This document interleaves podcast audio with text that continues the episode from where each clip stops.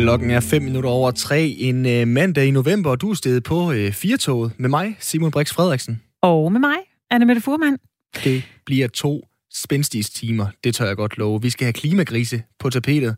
Også det. Også det. Og så kommer det til at handle om jul. Det kan vi lige så godt advare, hvis der er nogen, der synes, jul er sindssygt irriterende. Jamen, det, der bliver ret meget jul på programmet i dag.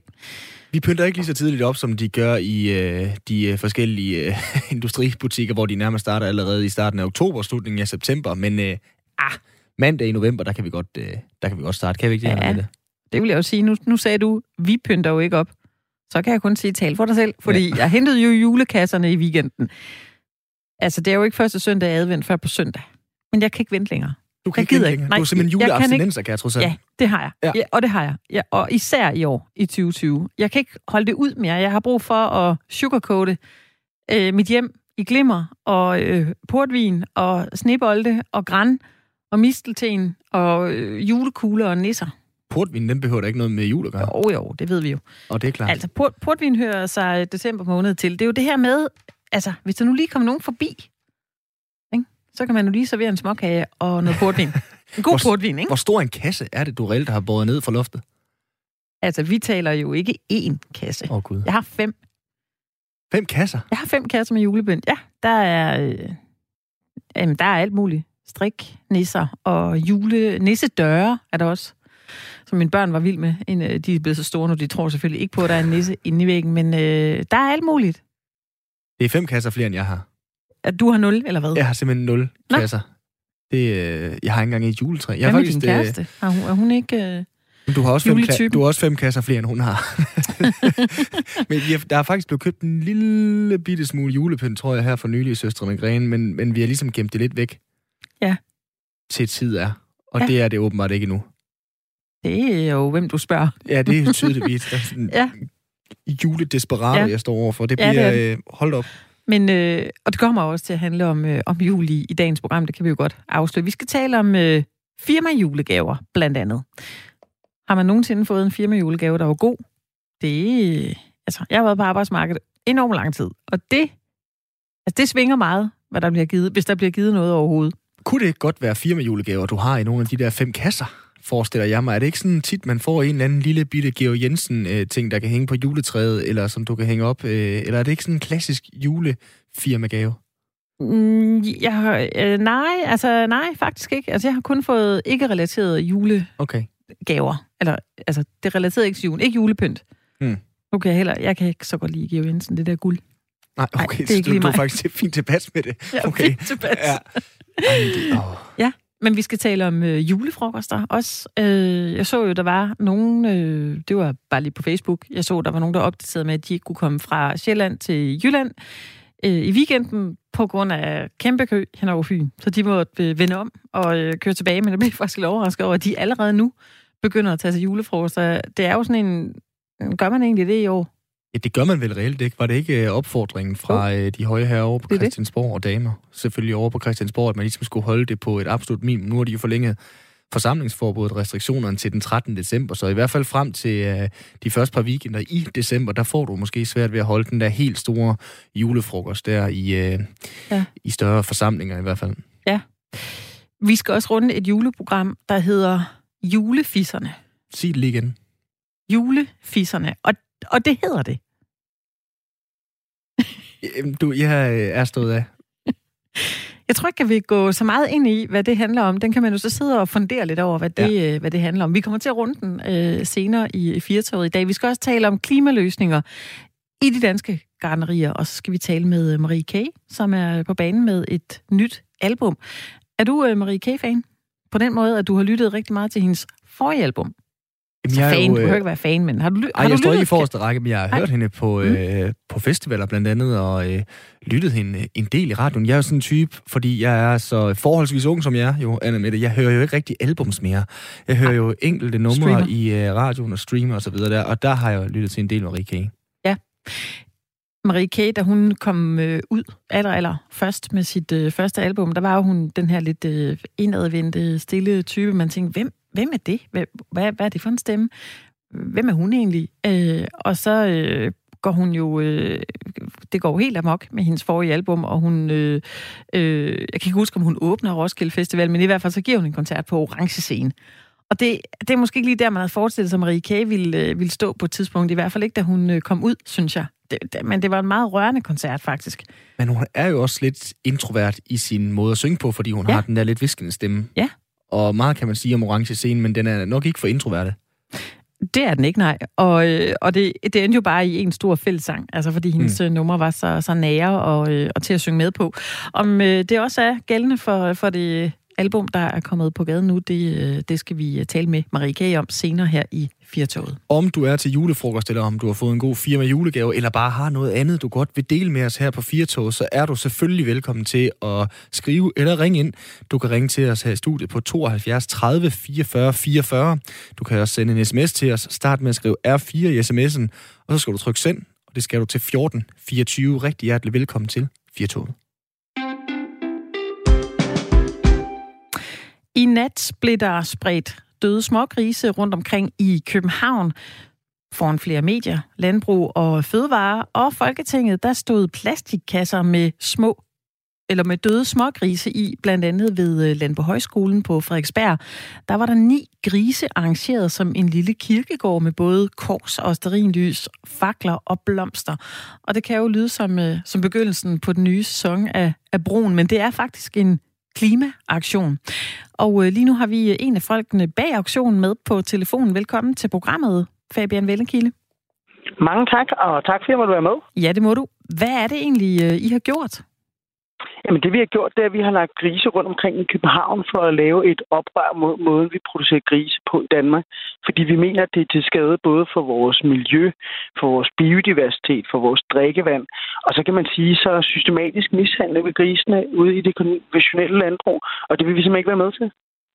Hvorfor er det, man øh, har behov for at smide døde grise rundt omkring på, på forskellige steder i øh, København, som I nu har gjort? Jamen det, det er det simpelthen, fordi vi i Danmark systematisk øh, halekupperer vores grise, til trods for, at det er ulovligt i E U. Det er noget, vores politikere udmærket er klar over. Det er noget, vores medier er klar over. Det er noget, landbruget er klar over. Men alle mennesker vælger i virkeligheden bare at lukke øjnene for det. Og jeg kan simpelthen ikke forstå, hvordan det kan være, at vores politikere på nuværende tidspunkt står og siger, lov er lov, og lov skal holdes. Men åbenbart ikke, hvis det gælder en industri, og hvis det gælder politikerne selv. Okay, og fordi jeg kommer jo til at tænke på, nu har vi lige talt julefrokost på en eller anden måde, Fabian, hvor øh, alle skal have serveret øh, flæskesteg. Hvor finder man alle de her øh, døde smågrise, som I har været nødt til at lægge frem? Fordi de skal vel også bruges til, til flæskesteg juleaften? Jamen altså, man kan sige, at vi har jo ikke slået nogen grise ihjel. Det er nogen, vi har fundet ude ved gårdene. Der ligger de ude øh, øh, i de her dagspande. Men det, der i virkeligheden er det mest forfærdelige i det, det er, at vi kommer ud til nogle af de her gårde, der kan vi simpelthen se, at grisene, de ligger midt ude på gårdspladsen. Da vi kommer ud til det ene sted, så står der en ræv og spiser af en af grisene. Øh, og man kan sige, at det er jo, det er jo dybt kritisabelt, fordi så kan der også komme katte og fugle og alt muligt andet. Især i den her tid, hvor vi snakker rigtig, rigtig meget smittefare og sådan noget, ikke? Fabian, som vi lige nævnte her, i, øh, inden vi hævde dig på, med, øh, på telefonen, der, der nævnte vi lige det her med, at foran, øh, eller vedland på højskolen på Frederiksberg, der var der ni grise arrangeret som en lille kirkegård. Øh, man kan se dem på et billede, hvis man øh, læser en artikel om det, hvor de ligesom ligger. Der er både kors og stearinlys og fakler og blomster, altså ligesom en, et, et gravsted faktisk. Er, ja. er det ikke en lidt øh, makaber måde at skabe opmærksomhed på? Altså, kunne I ikke have skrevet et læserbrev? Altså man kan sige, man kan sige hvis, hvis det virkede med et læsebrev, så kunne man jo øh, øh, i virkeligheden spørge, hvorfor er det så, det ikke har virket, når E U øh, tredje gang har været ude og altså, i rettesætte Danmark, og faktisk har overvejet at lave en sag imod, at vi mishandler grisene systematisk. Og man kan sige, det er rigtigt, vi lægger op som en kirke, øh, kirkegård, så man får give dem den lille, den lille bitte smule respekt, vi kunne give dem. Fordi ude i industrien, der er der ingen respekt for grisene overhovedet. Der er det et produkt, og det produkt, det skal udnyttes meget som overhovedet muligt. Og det mener vi jo i virkeligheden er virkelig, virkelig forkert. Fordi det her, det er jo altså kæmpe konsekvenser. På grund af, at vi producerer de her grise, så skal de også have noget at spise. Vi, øh, man kan sige, at vi laver øh, mad til treogtredive millioner svin om året. Ikke? Man kan sige, at derfor bliver vi nødt til at opdyrke vores, vores, øh, vores land, det mest opdyrkede land i hele verden. firs procent af det bliver brugt til, til netop at producere dyrefoder her med primært grisefoder. Ikke? Og man kan sige, så sprøjter vi vores marker med pesticider. Det giver jo god mening. Bondemanden, han vil hellere være korn, end han vil have ukrudt i sin mark. Men det er jo altså, det er jo altså nervegift for vores, for vores biodiversitet. Og det er jo altså en af årsagerne til, at vi har mistet op mod femoghalvfjerds procent af vores flyvende insekter gennem de sidste tredive år. Det er jo altså årsagen til, at vi, vores stæger, vores lærker og vores viber er gået tilbage med over tres procent. Vi har mistet tre millioner fugle alene mellem to tusind og elleve og to tusind og atten. Vi er i gang med at ødelægge hele økosystemer, fordi vi skal producere de her grise på en så uhensigtsmæssig og ikke bæredygtig måde, at vi samtidig også mishandler grisen. Men hvad er det, der er så uhensigtsmæssigt og... Øh hvad var det, du kaldte det, Fabian? Systematisk, øh, øh, problematisk mishandlende ved den måde, ja. Som vi håndterer vores grise på i Danmark. Vi må jo være ærlige og sige, at vi har jo en del erfaring. Vi er et landbrugsland og har været det gennem mange år. Hvad er det, der er så kritisabelt ved det? Jamen, det, der er kritisabelt ved det, det er, at grunden til, man lavede den her E U-lovgivning omkring halekuperinger, det er jo simpelthen, fordi man i E U udmærket godt er klar over, at grunden til, man halekuperer, det er simpelthen, fordi grisene mistrives til at starte med. Det er jo derfor, de bider hinanden i halerne. Det er jo ikke noget, man går ud og ser på vildsvin ude i den svenske natur, for eksempel, at grisene gør det. Det er simpelthen på grund af mistrivsel. Og så har man lavet en E U-lovgivning, der siger, jamen, det skal, I skal ikke halekupere, I skal finde ud af, hvorfor grisene mistrives. Og man kan bare konstatere gang på gang på gang på gang, når man læser Sådan ligger landet, at vi i Danmark er bedøvende lige glad med tingene. Og man kan sige, at hvis du vælger at klippe halerne på grisen, fordi det er nemmere for dig, så er det systematisk dyremishandling. Og så er mit spørgsmål bare til danskerne. Kan vi vitterligt stå model til, at vi i Danmark ødelægger alle de her grise? Kan vi stå model til, at vi har problemer med vores biodiversitet? Kan vi stå model til, at vi nu også har problemer med vores drikkevand? Hver fjerde drikkevandsboring i Danmark er der pesticiderester i. Og det er jo altså, fordi vi skal sprøjte pesticider ud på vores marker, ikke? Altså, vi har givet ulovlig tilladelse i Danmark i fireogtres tilfælde om, at der må være flere pesticidrester, end hvad E U de tillader. Den lov, der i virkeligheden er blevet lavet for, at vi tre, når vi åbner vores vandhane, så kan vi være helt sikre på, at der ikke er pesticidrester, uanset hvilken land vi kommer i, på nær Danmark. Fordi i Danmark, der må være fløjtende, hammerne ligeglade med det. Og det er jo altså det, der hedder min fremtid og mine børns fremtid, ikke? Jamen Fabian, hvis vi lige skal tilbage til det, det reelt øh, handler om i den her snak, kan man sige. Nu ved jeg godt, der er en masse afledte effekter, hvor du øh, lige kommer ind på, på nogle af de her tal, både i forhold til vores øh, dyreliv og, og flora og fauna i Danmark, og også i forhold til pesticider, men i forhold til, til svine, det lyder lidt som en, en, en skyttegravskrig, der er i gang. Altså, de landmænd, der i masser af år, på generationer tilbage på deres gårde, har, øh, har øh, slagtet grise og, og, og har haft øh, svinebedrifter. Siger du, at de ikke kærer sig om deres dyr? Jeg siger, at når man skal producere, vi var ude på en gård i går, der havde øh, omkring fireogtyve tusind svin på gården. Du kan ikke kære dig om fireogtyve tusind svin. Det er simpelthen ikke en mulighed, hvis du skal have så mange grise. I Danmark alene dør der fireogtyve tusind svin om dagen i de danske stalle. Og det er jo ikke fordi, jeg siger, at vi ikke skal producere grise. Jeg siger bare, at vi kunne jo starte med at producere de atten millioner grise, vi selv slagter her i landet, i stedet for at vi smider fyrre tusind svin ud over de danske grænser hver eneste dag, helt levende. Det vil sige, så sender vi dem på kæmpe store lastbiler øh, med seks hundrede til syv hundrede grise i. Dem sender vi altså til Italien, til Spanien, til Tyskland, og der har E U jo også været ude at sige, du får aldrig nogensinde god dyrevelfærd ved at transportere grise så langt. Det er ikke en mulighed. Sådan rent timingsmæssigt, så kunne man jo godt argumentere for, at I, I kunne have valgt et, et lidt mere fordelagtigt tidspunkt, hvis I ville have politikeren til at være hårde over for landbruget. Der kommer nok ikke til at ske så forholdsvis meget lige sådan med det samme, på grund af, på grund af den goodwill, der ikke er så meget af for tiden. Hvorfor er det, I overhovedet har valgt at gøre det alligevel, når nu det kan være så svært at få øren lyd? Det er fordi, at hvis vi ikke begynder at råbe op om det her, hvis vi som klimaaktivister ikke begynder at sige, nok er nok, og øh, øh, lov og lov og lov skal holdes. Fordi det er jo det, vores politikere går ud og siger i øjeblikket i forhold til mængden. Der står de og råber og skriger i munden på hinanden, fordi der er en god politisk sag ud af det, om at der, nu er det vigtigt, at vi overholder loven, når det handler om mængde. Men det er det åbenbart ikke, når det gælder vores landbrug. Altså, øh, øh, så det er i virkeligheden det, er i virkeligheden det, der er baggrunden for det. Om vi gør det på et godt tidspunkt eller et dårligt tidspunkt, det har, det har jeg faktisk ikke rigtig nogen holdning til. Men jeg ved i hvert fald, at det her det er bestemt ikke den sidste aktion, vi kommer til at lave.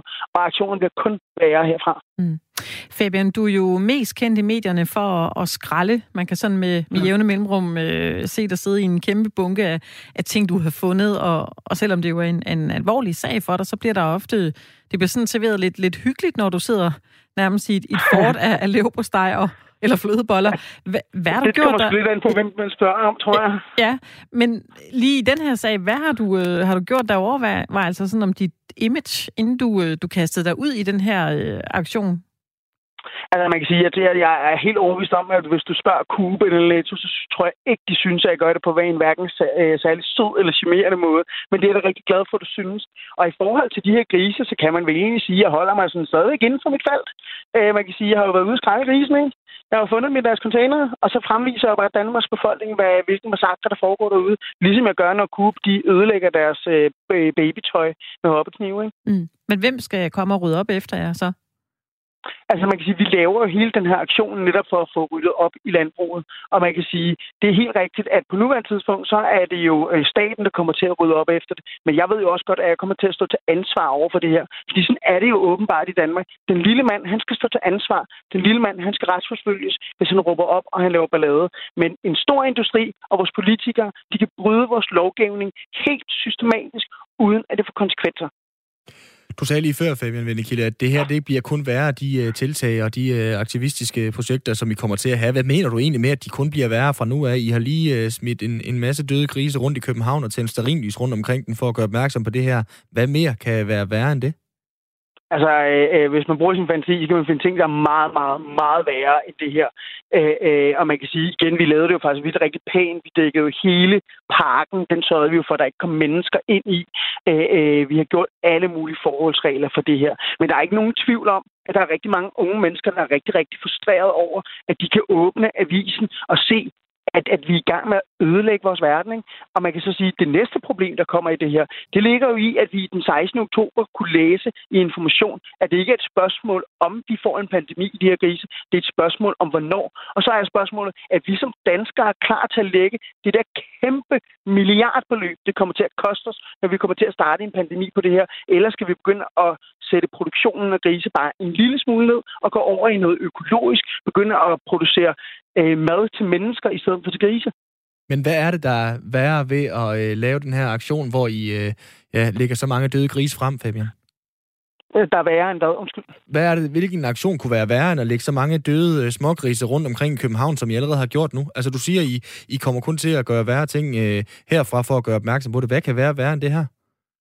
Jamen altså, det næste gang, altså igen, jeg ved jo ikke, hvad der kommer til at ske. Nu er jeg jo ikke den eneste aktivist, og jeg håber jo virkelig bare, at det her det er med til at inspirere alle de andre aktivister derude til at sige, at fire helt normale mennesker kan godt komme igennem den danske mediemur, hvis de, hvis de i virkeligheden øh, gerne vil. Men man kan sige, altså i virkeligheden kunne man jo have taget dobbelt så mange grise, man kunne have lagt dem øh, øh, væsentligt mere brutalt ud, man kunne hænge dem op for for øh, lygtepælen af, man kunne have taget ned for brugere af. Alle de ting, der har vi jo ikke gjort endnu. Nu prøver vi i virkeligheden bare at prøve øh, sådan rimelig pænt, synes vi faktisk selv, at forklare den danske befolkning, fordi jeg tror ikke på, at den danske befolkning er klar over, at vi i Danmark producerer tredive millioner svin, og vi gør det på baggrund af vores øh, biodiversitet, klima, miljø, drikkevand, alle de forskellige ting, så er.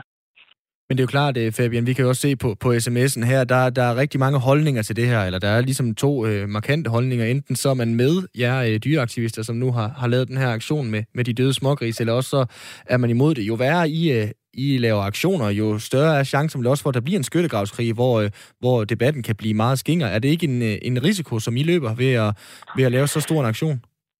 Jo, altså man kan sige, mit, mit spørgsmål, jeg synes næsten kun, det kan besvare med et spørgsmål, det er ikke, fordi hvad skal vi som borgere ellers gøre, når vi, når vi har lavet lovgivning i E U for at passe på risene, når vi har lavet lovgivning for at passe på vores biodiversitet, når vi har lavet lovgivning for at passe på vores drikkevand, og den ikke bliver overholdt, så bliver vi jo nødt til at blive skingre i stemmen, fordi de her landbrug, de har jo altså igen systematisk, de er jo helt klar over, at det her, det er ulovligt, Øh, adfærd, de laver. De er helt klar over, øh, hvad det er, de laver. Og så er mit spørgsmål, det er, jeg bliver fanden sprøjtende, der er nødt til at råbe så højt, som jeg overhovedet kan, for at sige til folk, hallo, hvad er det, vi laver, altså? De ødelægger vores verden. Men bliver I ikke for skingere så til, at folk reelt kommer til at lytte til jer? Altså man kan sige, nu har jeg jo modtaget øh, omkring hundrede beskeder øh, på baggrund af den her aktion, vi har lavet. Og jeg har faktisk våget på at sige, stort set samtlige mennesker, vi har snakket med, de er dybt chokerede, når vi begynder at, at, at ramse tallene op for dem, når vi begynder at sende beviserne til dem. Og der er flere og flere mennesker, der begynder at forstå det. På nuværende tidspunkt, så mener femoghalvfjerds procent af den danske befolkning jo, at grisene og hele generelt den industrielle øh, landbrug, det er ikke særlig positivt. Vi vil gerne have bedre dyrevelfærd, vi vil gerne have bedre landbrug, og det er det, vi gerne vil frem til, ikke? Og det er i hvert fald noget af det, som du bruger rigtig meget af din tid på i øjeblikket, Fabian Wellenkilde, klimaaktivist. Tusind tak, fordi du var med her. Velbekomme, og tak, fordi du var med. Selv tak. Det er ved at være Black Friday, Simon. Ja, men det er stadigvæk og... kun mandag. Så skal vi kalde den Black Monday. Ah, ja, det, det kan vi godt. Okay. Det, det, det, det kan vi godt. Men det der er, er bare lige, forhold... du ved, det, det, det der, altså, der er også nogen, der kalder noget for, for Black Week i år, på grund af coronaen. Ja, lige præcis, fordi ja. øh, vi er jo nødt til ikke at klumpe os alle sammen sammen, selvom de fleste nok handler online på Black Friday, så er vi nødt til ikke lige at klumpe os sammen ude i de fysiske butikker ikke. På fredag. Nej. Det holder ikke. Nej. Black Monday. Det ja. passer ikke så meget på, på tilbudsjagten, når vi det taler det med, med men mindre det handler om at jagte det gode tilbud på det gode klima. Ja, lige nøjagtigt. Lige nøjagtigt, fordi selvom dagen dagen er blevet kaldt sort, så er den faktisk også grøn, fordi der er blevet præsenteret et nyt udspil til en grøn skattereform. Og den øh, grønne skattereform, den er blevet kaldt øh, sort, og har været kilden til at kalde det en Black Monday, hvis man i hvert fald spørger de danske gartnerier. Jørgen K. Andersen, han er øh, manden, som har døbt det Black Monday. Han er indehaver af potteplantegartneriet Torp Lund ved Odense, og så er han også formand for Dansk Gartneri, som er brancheforeningen for alle dem med de øh, grønne fingre. Og han ser altså lidt problemer ved det her udspil fra regeringen i dag med en grøn skattereform, fordi at øh, landbrug og gartnerier, som Jørgen altså repræsenterer, de kan se frem til en femdobling af varmeregningen. Tidligere i dag, der tog jeg en snak med Jørgen om, hvad det er, der er så sort for gartnerierne ved i dag. Jamen, det Vi synes, at det udspil, der er kommet, det er sådan en traditionel femdobling af, af energiafgifterne. Vi synes ikke, der er, der er meget fantasi i det. Men hvad er det, der gør den sort?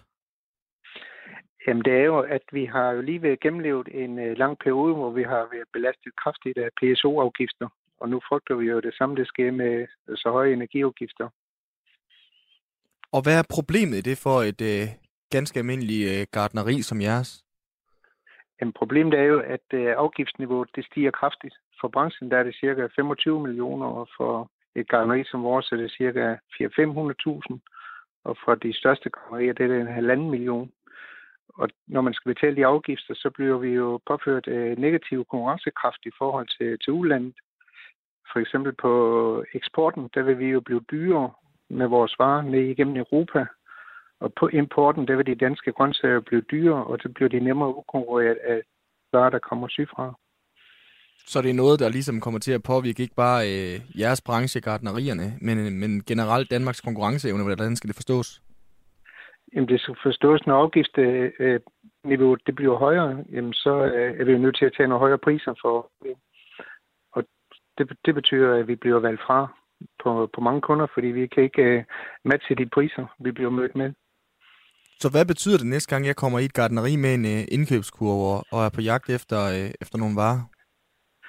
Jamen, det, det betyder forhåbentlig, at gartneriet stadigvæk findes, og at de varer, du så kan købe, jamen, de bliver så dyre, eller også nogle køber du til samme pris, og så får du noget, der er importeret.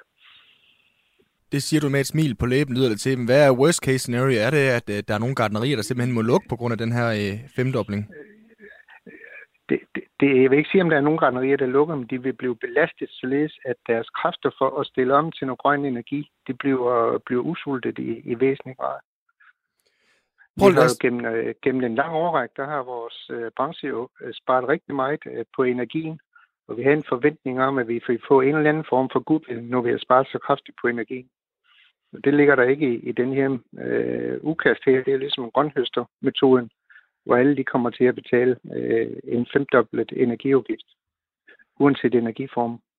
Ja, det er jo så blandt andet noget af baggrunden for, at I så kalder den Black Monday. Det er jo en grøn energiaftale, så kan man jo altid snakke om, hvad nuancerne af grøn er, men som, som gartneri er det vel stadigvæk øh, positivt, at der, øh, at der bliver fokus på, øh, på det grønne og, og, og en grøn helt, energiaftale. Helt og det har vi jo arbejdet på i mange år, blandt andet i kraft af, at vi har virkelig sparet på vores energiomkostninger. Så på den led, der har vi forholdsvis nemt ved at nå op på de halvfjerds procent.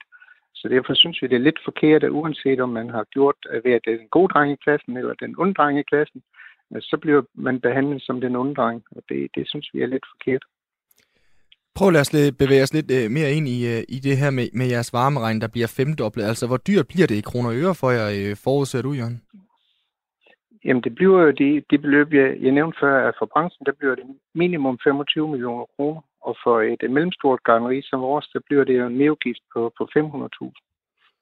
Og hvad betyder det helt konkret for, for et sted som jeres?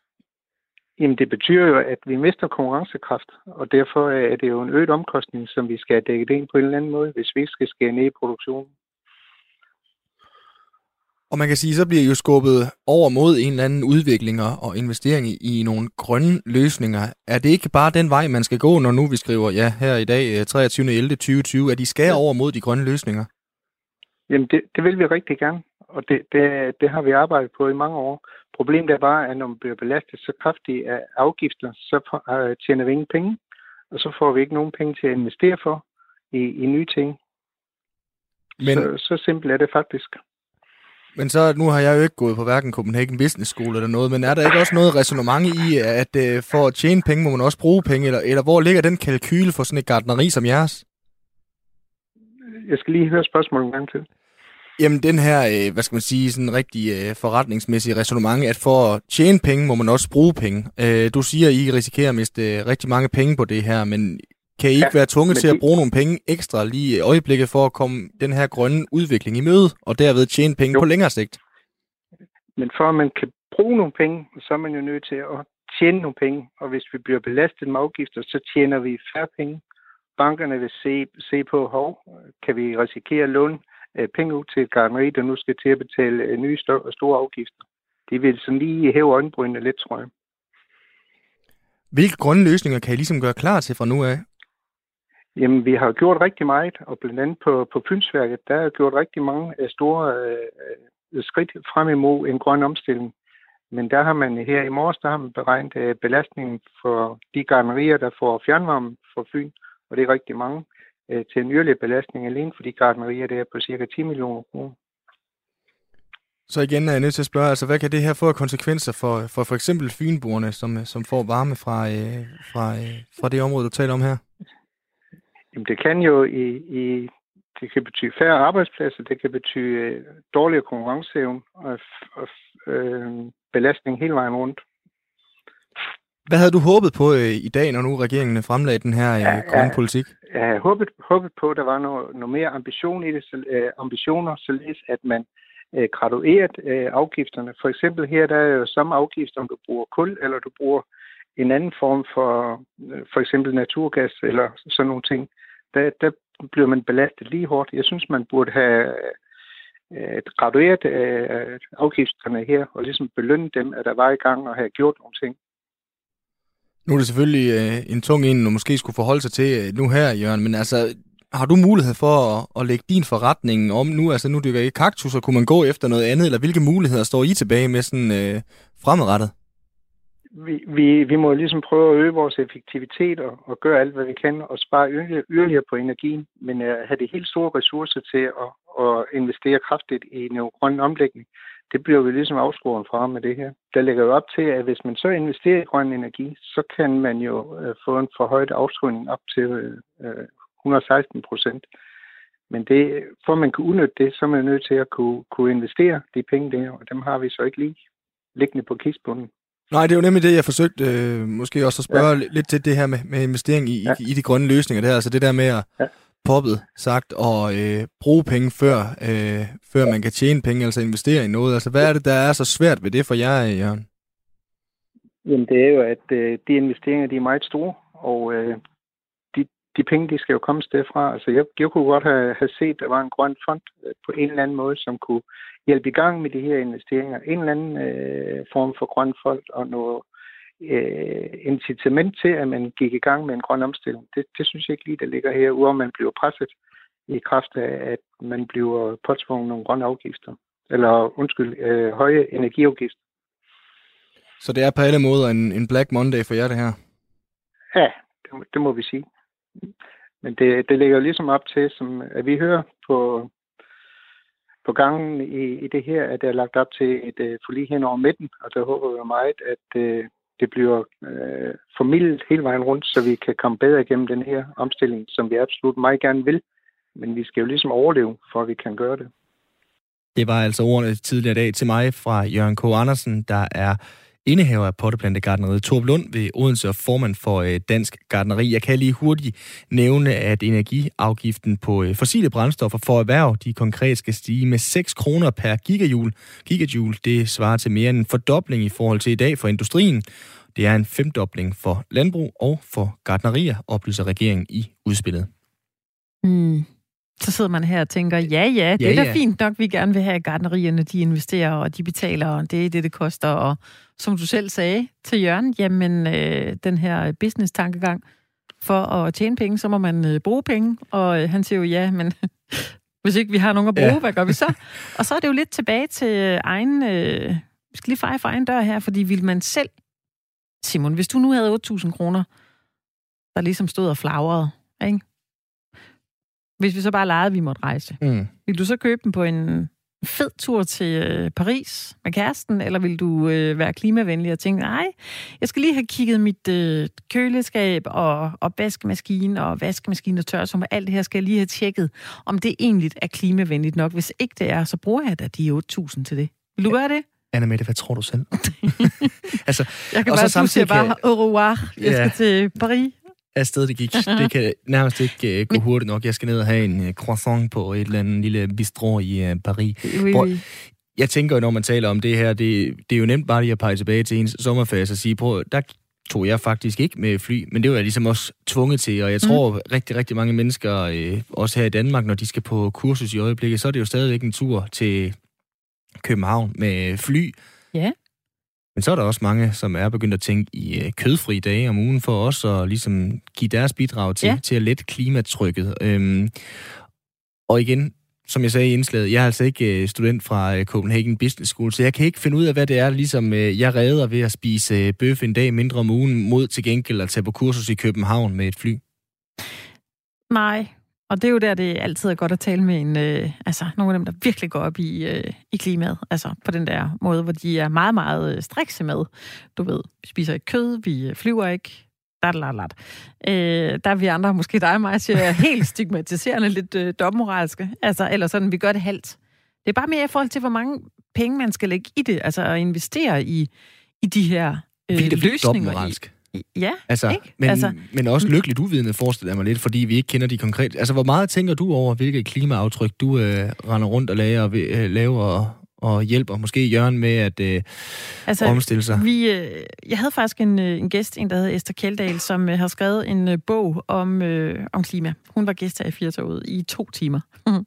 Når man har siddet med sådan en som Esther i to timer, og hun er ikke øh, på en måde påduttende eller sådan øh, meget rigtig og sådan... Hun løfter ingen pegefinger, men når du får øh, fakta øh, fra, fra dem, som, som virkelig øh, graver sig igennem det her, så synes jeg alligevel, at man sidder med en lidt dårlig smag i munden, altså for ikke at gøre nok. Så, ja, og hvor fedt er det at rende rundt med den der dårlige samvittighed? Jeg tror, det er nødvendigt at have den, fordi mm. ellers så får vi det jo aldrig nogensinde. Altså, der er jo nogen, der mener, at vi kan ikke nå at, at redde noget, men, øh, men altså lidt. Hvis nu alle gjorde lidt, ikke? Det er jo det der more the merrier tankegang, vi er ude i her. Ja, det er rigtigt. Vi skal overveje næste gang, vi har otte tusind kroner til overhovedet. Men jeg kan ikke lade være med lige at, at høre Greta Thunberg for mit, øh, for mit indre. Hvad siger hun? Hvad siger hun? Hun siger et eller andet, hvor du tænker, ja, ja, men jeg vil stadigvæk have hun, lov at flyve. Hun taler til mig i samme tonefald, som hun taler til Donald Trump, og det synes jeg bare ikke om. Så mudrer det bare hele, hele samtalen, synes ja. jeg. Ej, jeg, jeg spiser øh, klimavenligt i aften. Det har jeg lige vedtaget. Det er godt. Ingen kød. Nada. Det er den treogtyvende november, klokken er femten otteogtredive, og øh, vi skal lige fejre en særlig mærkedag, Anne Mette. Ja. Inden vi tøffede i studiet, der øh, skulle vi lige øh, have fyldt op i depoterne, og hvad gør man så sådan en øh, halvgrå mandag? Man tager selvfølgelig en kop kaffe. Det gør man da. Og det er World Espresso Day. Uh! Det er simpelthen øh, højtid for øh, kaffedrik. Og øh, det betyder, at øh, ligesom alt muligt andet, så har espressoen fået sin helt anden dag, og det er altså i dag den treogtyvende november, som øh, vi fejrer espresso på. Så det synes jeg var passende, at vi fik vores skud øh, koffein. Ja, det var en, øh, en, af, de, en af de dyre. Det var, også en af de gode. Ja, og det øh, skal jo til en gang imellem. Ja. Æm, Hvad sker der så sådan en dag som i dag? Er nogen, der fejrer det? Eller... Jamen, det vil jeg ikke. De, ikke de kunne godt have fået lidt rabat, hvis de havde vidst det nede i ja, men den det lokale kaffebar her. det er jo ikke sådan, at jeg på de forskellige kaffebarer lige ser den flage for sig selv. Det kunne man jo egentlig godt. Jeg ved faktisk heller ikke, hvad for en flag de skulle flage med. Espresso, det er italiensk, så det kunne være, at det var de italienske fane, der lige skulle ud og, øh, ud og vejer. Ja, altså alt, hvad vi kan flage med nu og holde fest for lige for tiden. Er det ikke bare med at, ja, jo, jo, at give den klart. Gas? Altså, uanset hvad? Jeg elsker sådan en lille bitte kop espresso, jeg kan have, ja. Fordi nu jeg er ikke sådan så velprovisioneret over skuldrene det her. Det, jeg, men jeg har læst engang et, et lille fif, der skrev, at jo mindre kopper kaffe, du øh, drikker, jo større kommer din overarm til at se ud. Altså sådan en, øh, et princip, der hedder Big Guns, Small Cups.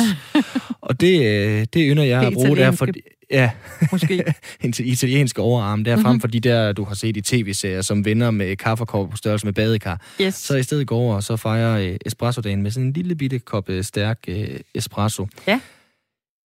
Jeg tænkte, at jeg lige kunne gøre dig lidt klogere også. Ja, ja, gør endelig det. Er det ikke et fint jo, øh, og okay. nobelt formål sådan en dag som i dag? Jo. Fordi at, øh, der er nogle forskellige øh, ting, som gør kaffe ekstra godt. Det kan faktisk virke smertestillende, kaffe Nå. og espresso. Okay. Det kunne være... Hvor meget, hvor meget skal man så drikke, hvis man har ondt i hovedet? Mere end du gør. Ja. Problemet er også, det er vanddrivende, men øh, der er faktisk forskellige studier, der har bevist, ja. at koffein det virker smertestillende. Mm-hmm. Man har testet det øh, på øh, personer, som så slet ikke drikker kaffe til dagligt. Så det kan være, at øh, hvis en af dine øh, knejder derhjemme, de øh, kommer hjem og har øh, slået knæet, hvad ved jeg, at du så bare skal give dem en kop kaffe. Så får de bare en espresso ja, eller afsted. to. Og så, så får de øh, ikke til at sove nej. i to døgn. Til gengæld så kan det være, at de er i dårlig humør, fordi de har slået sig, så er det godt, at kaffe det påvirker dit humør. Hvis du har en øh, hård dag i skolen, eller på jobbet, eller, eller bare sådan en øh, halvkedelig ja. grå øh, novemberdag, så øh, gør øh, koffeinen i kaffen, at øh, der bliver frigivet noget dopamin yes. i hjernen, som både har indvirkning på vores koncentration og produktivitet, og det giver en positiv effekt på ens humør. Så øh, til alle jer, der sælger kaffe derude, drik kaffe og bliv glad, det er jeres nye reklameslogan. Tak. Lykkepiller. Ja, det er nærmest også en lille ja. kop med lykkepiller. Nemlig. Ja. Fedt. Og det sidste, jeg tænker, ja. vi lige kan give med her. Nu har vi lige sagt, at jeg ikke skal have kød i aften. Det er ikke, fordi jeg skal spise kaffe, bønner til aftensmad, men man kan jo godt smide kaffe i en salat, fordi kaffe, det gror på træer. Mm-hmm. Det kommer oprindeligt fra et bær, og gror derfor på kaffetræer. Man kan, ikke, mm. eller man kan finde disse kaffetræer i over halvtreds forskellige lande i, lande, i et bælte rundt omkring ækvator, og så høsten på bærene. På træerne, det foregår ved håndkraft, fordi de ikke bliver modnet sådan ligeligt fordelt. Ja, det er, hvordan kommer det, skal det i salat? Altså bladene, eller bønner, eller? Bærene. Nå, bærene. Smider du bare i. Ja, det er klart. I stedet for granatæblekerner. Næste gang du laver en eller anden fancy salat, så øh, smider du bare øh, kaffebønner i. Jeg er ikke sikker på, hvordan det smager. Men, øh, det, du har gjort mig nysgerrig nu. Ja. Det vil jeg simpelthen prøve. Det. Prøve. Det kan være, jeg får... Kaffe i salat. Ja. Yes. Og det var, fordi... Det er internationale kaffedag, så kan man yeah. godt gå... Eller espressodag, espresso faktisk. Day. Så det, der går vi all in på, på kaffe. Fantastisk. Det var igen noget, der var uh, nice to know. Sådan en, uh, sådan en uh, grå mandag, som i dag.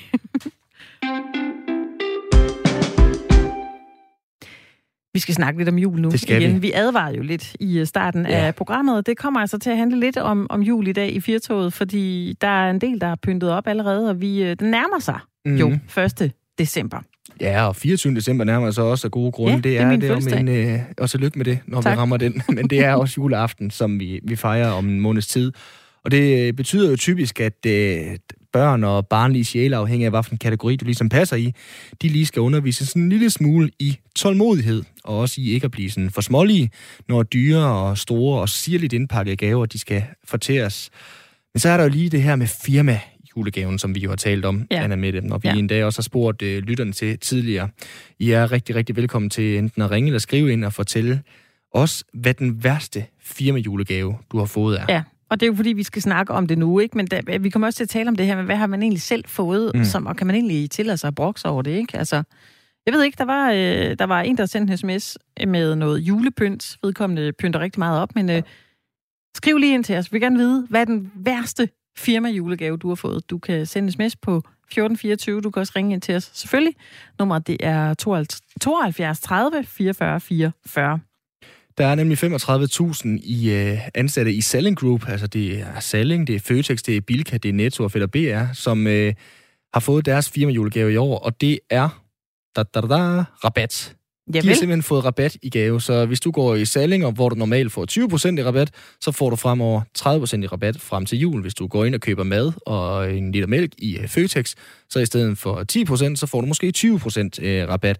Og det er ikke alle femogtredive tusind, som er lige vilde med, med den ordning. De vil måske hellere have noget mere håndgribeligt. Og så er vi jo tilbage ved den her snak, Anne Mette. Kan man overhovedet brokke sig over julegaver? Mm. Der er nogen, der simpelthen har kaldt det en katastrofe at henvende sig til uh, julemanden og direktøren i Salling Group, Per Bang, som uh, ikke er kommet til at fremstå så gavmild i, i deres øjne. Salling Group og direktøren selv, de siger, at rabatordningen den faktisk vil koste dem tre gange så meget som normale firmajulegaver. Og det er mm. altså ud fra det her ræsonnement om, at rigtig, rigtig mange af deres ansatte, de vil købe ekstra. Og rabatten betyder så, at de proportionelt taber flere penge, end de normalt ville gøre. Henrik Byer, det var en øh, lang indledning til at tale med dig. Du er kommunikationsrådgiver, så er du øh, livsstilsekspert, og øh, jeg ved ikke, om vi kan kalde dig gaveekspert, men jeg kan da starte med at spørge, er det her en god gave, som øh, de ansatte i Salling Group får? Jeg synes, at det er en rigtig fin øh, julegave, og købmænd plejer jo at elske rabatter og procenter og måle alting op i det. Så, så det vil jeg da tro, at rigtig mange af dem er glade for, men det viser jo bare, at når det handler om jule, julegaver, og især firmajulegaver, som, som er noget, jeg også har fulgt i rigtig mange år, så, så bliver mange mennesker jo som små børn igen. Øh, altså lige så følelsesladet, som, som, som børn kan blive over for julegaver, kan medarbejdere blive lige så glade og lige så rasende, lige så frustrerede. Øh, og det er jo fordi, man binder nogle forventninger ind i det. Dels i forhold til, hvad man måske har fået at vide, at den her julegave skal rumme, at det bliver en særlig fin gave i år, eller fordi man måske selv synes, at man har fortjent det, eller fordi man synes, at det sådan skal rette op på andre skævheder, man nu synes, der kan være i ens arbejdsliv. Så derfor så, når det går godt med de her firmajulegaver, så bliver folk jo rigtig glade. Men dem, så, hvor det så rammer ved siden af, hvilket man jo kan forstå, at øh, der er nogen, der ligefrem svinger sig op til at bruge ordet katastrofe i forbindelse med, med det her. Jamen, det viser jo bare, at der er mange følelser bundet i det her, og jeg tror ikke, man kan finde øh, noget firma, hvor øh, alle medarbejdere er lige glade for den, øh, ja, altså når man snakker om firmaer i den størrelse her i hvert fald, mm. hvor, hvor alle bliver glade. Er det ikke typisk dansk, som, øh, som øh, nogle af de her medarbejdere i Salling Group, de gør og irriterer sig over en gave? Det er meget dansk, men, men, men altså, det, det viser jo noget om, øh, hvad det er for et øh, samfund, vi lever i, og at vi... Øh, altså, det, det, det der er jo baghistorien for det her, det er jo, at der er mange steder, hvor det er gået dårligt i, øh, i øh, det snart forhåbentlig overstået to tusind og tyve. Men øh, det er det ikke i dansk supermarked og i øh, Salling Group og i detailhandlen i øvrigt, fordi mange af de penge, som vi plejer at bruge på restauranter og rejser og andre ting, dem har vi jo proppet i øh, indkøbskurven øh, i stedet for os. Så det vil jo sige, at vores supermarkedskæder, det gælder både Coop og, og Salling og, og Rema og sådan noget, de har jo rekordomsætninger. Øh, og det er jo så det, man prøver her og, og, og øh, fra Salling Groups side, ligesom at, at komme medarbejderne til gode. Og der, der er jo den finte, eller forhindring i det, kan man sige, at øh, hvis du nu vil give en stor julegave til dine medarbejdere og virkelig værdsætte dem, så når den kommer over, jeg tror det er tolv hundrede kroner inklusive moms øh, for alle gaver, man må give på et år skattefrit. Så kommer den derover, så skal det jo anmeldes til skattevæsenet. Og så tør jeg godt garantere, at hvis man giver en gave til danske medarbejdere, som herefter udløser en ekstra skat, så er det da for alvor lagt i kakkeloven til, til, en, til, til, til høj retorik. Men det kan man jo behændigt komme udenom her ved at give en rabat, fordi det er jo ikke på samme måde et kontant beløb. Det er også derfor, at direktøren siger, at det koster dem tre gange så meget. Så det vil jo faktisk sige, at hvis man kigger på sit husholdningsbudget og kanaliserer det over i indkøb i, i de her butikker, så får man en meget større gave, end man ellers ville have fået. Den har så selvfølgelig en skævhed, kan man sige, i at det er klart, at øh, øh, den store børnefamilie får, får mere øh, glæde af det, end den enlige mandlige lagerarbejder, som har et forbrug til dagligvarer på otteogfyrre kroner om ugen. Det er klart, at der er, men, men, men så kan man diskutere, hvem der også har mest brug for det. Men, men, men det er, det er jo, det er meget dansk at, at finde hullerne i osten, når nogen forsøger at gøre noget godt. Og det er jo også et udtryk for, hvor hvad det er for en type problemer, vi har med at gøre. Altså, det er, det er virkelig ilandsproblemer, hvis man Øh, hvis det største, man har at klage over, det er størrelsen på julegaven. Ja, jeg skulle lige til at sige, det klinger i hvert fald lidt af First World Problems, Henrik Byer. Altså, det man jo så øh, kan sige, det er jo også, at virksomheden Salling Group selv, de får jo noget ud af det. Tror du også, det er det, som, øh, som irriterer og, og, og får nogle af medarbejderne til at brokke sig, at man både får en gave, men samtidig giver man også lidt sig selv en gave?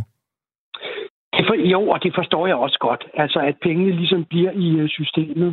Øh, og øh, at det, nogen måske ville synes, det var sjovere at få et gavekort til en helt anden type butik, men det ville jo bare ikke kunne lade sig gøre på, på den her måde.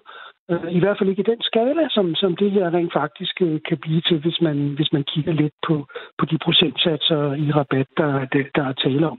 Og det kan man da også godt sige. Det kan jo være, at, at, at hovedkonklusionen bliver, når man nu har gennemført det her julegaveprojekt, at, at så folk siger aldrig mere. Det var den værste julegave, jeg nogensinde har fået. Det tror jeg bare ikke. Fordi det, der er jo altså ret, ret mange butikker at vælge med, med ret mange forskellige varegrupper. Det, øh, og det er svært at komme på noget. Fra, lige fra øh, fødselsdagsflag til, til fladskærmsfjernsyn, som man ikke kan finde i, i de her butikker. Så, som med lidt fantasi skulle man jo nok kunne få rabat ud af det. Men hvis man synes, at en rigtig julegave ikke må være inden for det eget økonomiske system, men skal være noget, som koster virksomheden penge op af lommen, og at man synes, den gestus i sig selv er vigtig, altså at de tager penge ud af egne lommer og lægger nogle andre steder, så er det selvfølgelig en skuffelse. Men hvad siger det egentlig om vores samfund, at vi får, at vi får julegaver af vores arbejdsplads? Det er et tema, som jeg har været inde over mange gange, og, det, der, og man skal ikke underkende Øh, signalværdien i det. Altså, der er sådan kantineordninger og øh, medarbejderjulegaver. Det er noget, der virkelig kan få sindene i kog. Øh, fordi selvfølgelig er der sådan basale ansættelsesvilkår som arbejdstid, øh, løn, pension, øh, rettigheder i forbindelse med børn og sådan nogle ting, som, som, som folk også synes er vigtige. Men der, hvor de synes, at virksomheden for alvor kan komme lidt Øh, krømmel på og gøre det ekstra lækkert og virkelig vise, at de synes, man er fantastisk. Det er de her situationer. Hvad er det for nogle fester, man holder? Hvad er det for nogle julegaver, man får? Hvad er det for noget mad, man får i øh, kantinen? Og især hvis man skruer ned for det.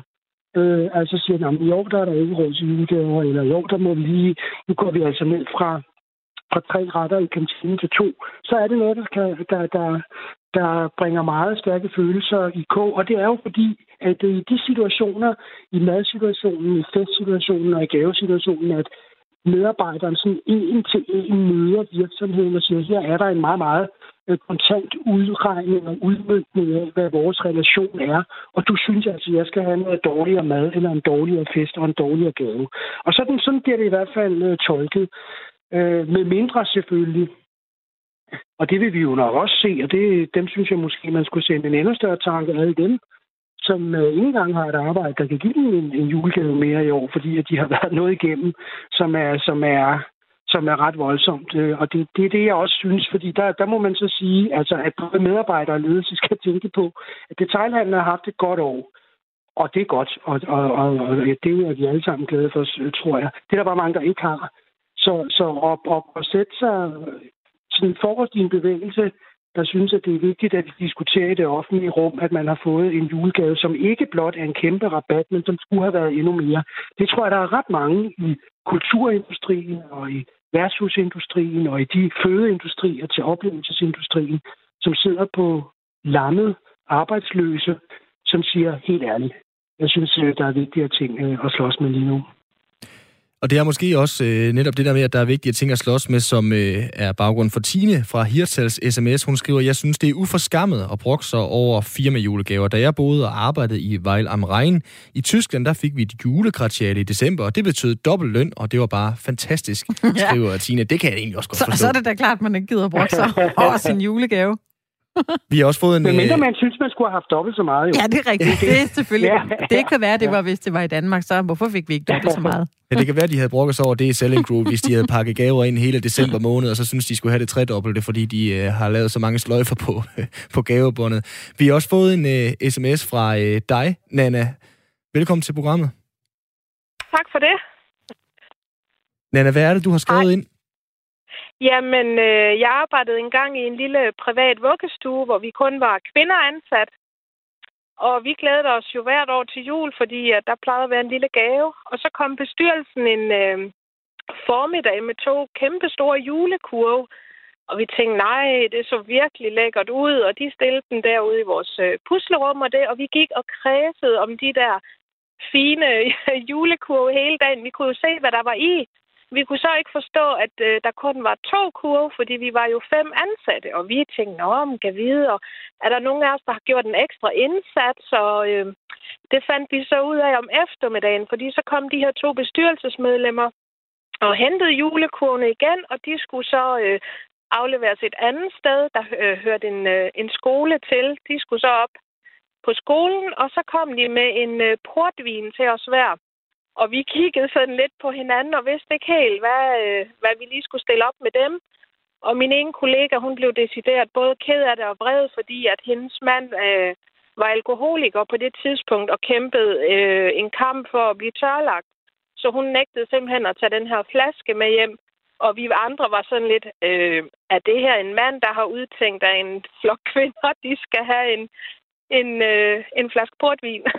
Så vi synes, den var sådan lidt malplaceret, den gave. Ja, det kan man jo sådan set øh, godt forstå. Hvad, hvad, hvad gjorde I, Nanna?